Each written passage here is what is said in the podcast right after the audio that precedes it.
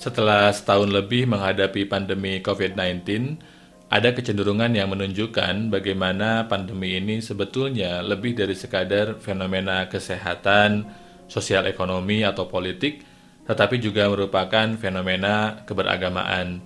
Terlebih bagi masyarakat muslim di Indonesia yang menurut Gallup relatif sangat religius.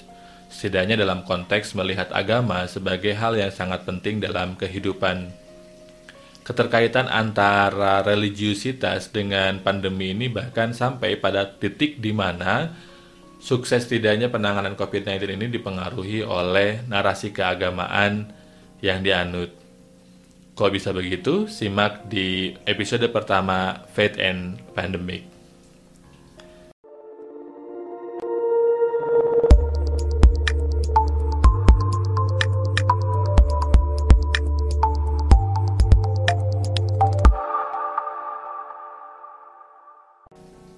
Assalamualaikum warahmatullahi wabarakatuh.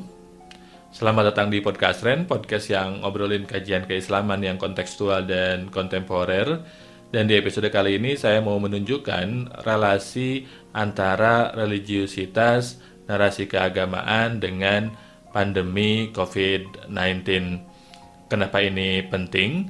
Karena ternyata ada kemungkinan banyak ketidakoptimalan penanganan COVID-19 dipengaruhi oleh narasi keagamaan yang kurang tepat. Membangun narasi keagamaan yang kontekstual dan konstruktif dengan demikian menjadi penting agar upaya kita untuk melawan pandemi COVID-19 ini bisa membuahkan hasil sehingga penyebarannya bisa diputus sehingga korbannya tidak lagi bertambah banyak. Dan untuk itu saya mau menunjukkan ada tujuh relasi antara religiusitas dan atau narasi keagamaan dengan pandemi COVID-19. Pertama, perlawanan terhadap pandemi COVID-19 dapat dilihat sebagai pengalaman beragama karena mau tidak mau pandemi dan dampak multidimensinya bersentuhan atau bersinggungan dengan pengalaman keberagamaan. Kita masih ingat betul bagaimana ketika pandemi ini menyerang, mewabah secara cepat, ada banyak tokoh-tokoh agama, tokoh-tokoh Islam yang mengingatkan kita untuk menguatkan kembali doa dan hijib kita. Misalkan hijib yang diijajahkan oleh Hadratus Syekh Kiai Haji Hashim As'ari kemudian dibacakan oleh para santri. Likhomsatun utfi biha harol wabail hatimah Al-Mustafa wal Murtado wa benahuma wal Fatimah. Atau juga misalkan Gusmus sempat juga membagikan doa yang diwariskan oleh Rasulullah kepada kita. Bismillahirrahmanirrahim la yadurru ma'asmihi syai'un fil ardi wala fis sama. Dan seterusnya banyak sekali kemudian upaya batiniah yang diajarkan kepada Kia untuk melengkapi upaya lahiriah kita dalam proses melawan COVID-19 setidaknya atau minimalnya dengan mematuhi protokol kesehatan.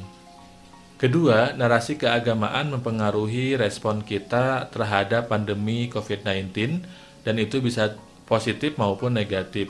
Misalkan ada yang secara sempit menafsirkan tawakal sebagai pasrah sepasrah-pasrahnya kepada Allah sehingga kemudian dengan penafsiran yang sempit tadi dia mengabaikan protokol kesehatan karena berpikir bahwa hidup dan matinya dia hanya bisa dia tawakalkan, dia pasrahkan sepasrah-pasrahnya kepada Allah Subhanahu wa taala. Padahal jelas sekali Rasul dulu menegaskan bagaimana tawakal harus ditaruh setelah ikhtiar dan doa dilakukan.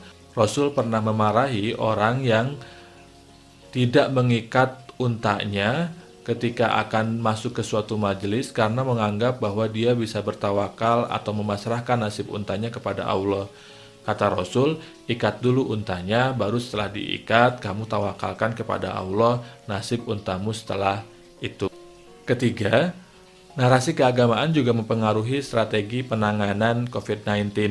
Contoh paling sederhananya adalah soal kehalalan vaksin. Dalam konteks vaksin, kehalalan menjadi sangat krusial karena dia akan menentukan bersedia atau tidaknya muslim di Indonesia untuk e, divaksin. Kita ingat betul bagaimana sebelum vaksin muncul, banyak sekali beredar kabar, beredar narasi terkait vaksinnya tidak halal, dan seterusnya sehingga MUI dan para ulama bekerja sangat keras untuk merumuskan dan untuk meyakinkan orang bahwa walaupun misalkan vaksin mengandung unsur yang tidak halal atau ada proses yang tidak halal dalam kondisi pandemi, dalam kondisi wabah, dia tetap bisa digunakan karena untuk menghindari kemafsadatan yang lebih besar. Keempat, narasi keagamaan ini mempengaruhi respon kita terhadap strategi penanganan COVID-19. Ambil contoh, pemerintah pernah memperlakukan PSBB pembatasan sosial berskala besar yang berdampak pada tidak bisa dilaksanakannya Jumatan selama beberapa minggu di beberapa masjid. Kita ingat betul ada sebagian muslim yang memprotes, yang memaksa ingin sholat Jumat, ada pula yang kemudian membangun narasi bahwa COVID-19 ini adalah upaya untuk melemahkan Muslim karena menjauhkan Muslim dari masjid.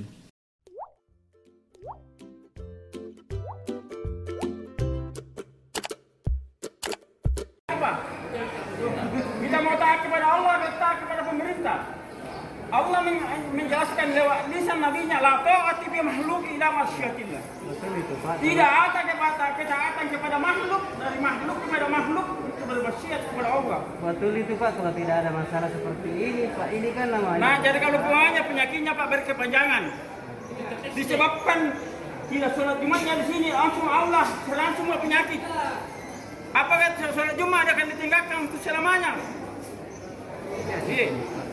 Nah, ini menunjukkan bagaimana tafsiran atau narasi keagamaan mempengaruhi respon terhadap COVID-19 sehingga pada saat itu dalam konteks Jumatan ada alternatif naratif, ada narasi alternatif yang ditawarkan berupa penafsiran kontekstual atas hadis Nabi terkait eh, dampak atau efek dari mereka yang tidak melaksanakan sholat Jumat tiga kali berturut-turut. Yang jelas sekali Nabi bilang hanya berlaku bagi mereka yang tidak Jumatan tiga kali berturut-turut tanpa adanya uzur, tanpa adanya ruhsoh yang dapat diterima oleh agama.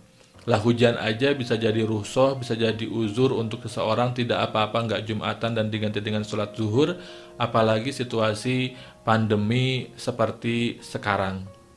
Kelima, pandemi COVID-19 memberi ruang pada narasi-narasi keagamaan untuk tumbuh, untuk berkembang, untuk berdinamika. Contohnya misalkan Greg Philly sempat menulis bagaimana masyarakat muslim di Indonesia sebagian memiliki kecenderungan untuk mengadopsi gagasan-gagasan apokaliptik yang kadang-kadang itu ada beririsan dengan semangat untuk mempercayai teori-teori konspirasi. Dan dengan adanya COVID, ternyata statementnya Greg Valley juga terbukti di mana banyak kemudian narasi-narasi soal kiamat yang muncul menyusul situasi tidak pasti gara-gara pandemi COVID-19 ini. Misalkan sebagai contoh saya pernah membaca riset dari Institute for Policy Analysis of Conflict yang dia bercerita tentang bagaimana ISIS dan jaringannya ada yang kemudian memilih untuk tidak melakukan aksi jihad dalam versi mereka karena mereka khawatir sebentar lagi akan kiamat. Atau misalkan Ramadan tahun 2020 kita mendengar narasi akan terjadi dukhon yang mana dukhon ini adalah awal mula atau tanda kiamat besar akan segera tiba. Pandemi dengan segala ketidakpastiannya ternyata memperlihatkan atau membuktikan gagasan apokaliptik yang memang diadopsi atau memang dipegang oleh sebagian muslim di Indonesia. Keenam, hubungan antara narasi keagamaan dan wabah atau pandemi ternyata bukan barang baru.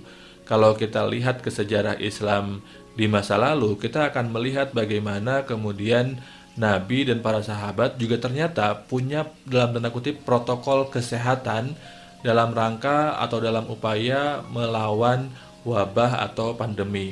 Contoh yang paling mudah adalah ketika Nabi bersabda idza sami'tum bitta'un fi ardin fala tadkhuluha wa idza waqa'a fi ardin wa antum biha fala takhruju minha. Ya Amiral Mu'minin, at-ta'un bala'un wa fana' ولا أرى أن تقدم عليه وقت سنعود صباحا إلى المدينة أفرار من قدر الله يا أمير المؤمنين نعم nafirru min qadarillah ila qadarillah.